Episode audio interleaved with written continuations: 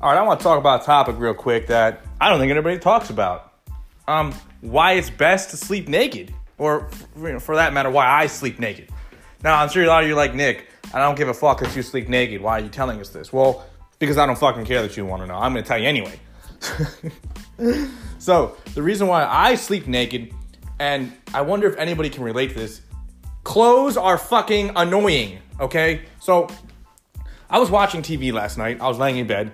I had, uh, you know, shorts on, no boxers under them, and uh, I think I might have had a shirt on, right? And I'm trying to prop up my fucking head so that I can watch my, my amazing Netflix because I have no fucking life. And I'm getting fucking ass wedgies, armpit wedgies, fucking neck wedgies, ball wedgies. Like, my, I'm, I'm trying to like adjust my body and scooch up on the fucking blanket. And my pants just keep, you know, just going wherever the fuck they want. They're just like, you know, we're gonna go up here, we're gonna go down here. My shirt's fucking strangling me, and I'm just like, this is fucking stupid. So I just ripped off all my clothes and just laid there and stared at the ceiling. And I'm just like, huh, this is nice. This is this is wonderful. Sleeping naked is great. And then when you actually go to bed, right, and get under the covers, how do people wear clothes? Like, how are you comfortable wearing full articles of clothing with blankets on you? Like, I get it if you're cold, but like, it's so uncomfortable.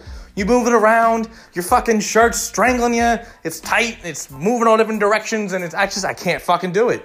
I can't do it. I can't. I have to sleep naked. I do. Now, outside of my bed, I'm usually not naked, you know, so I understand how wearing clothes is a necessity. Uh, I don't. I would never, you know, leave my house naked unless you. I mean, if you paid me enough money, I, I might leave my house naked. But that that's the only way. That's the only way. I, you got to pay me. But as far as sleeping wise, fuck you. I'm not wearing any fucking clothes. Yeah, that's what I have to say. This is fucking America. If I don't want to wear clothes in my bed, I don't have to. I do have to wear clothes if I go outside. Um, because if you don't wear clothes and you go outside, you're probably going to get tased. Um, yeah, and, and sent to the hospital because that's not, it's really weird. Um, and, and, most people don't want to see you naked out in public. I guess it's, enter- it's entertainment, but um, I, would rather just not get tased naked. I mean, could you imagine that?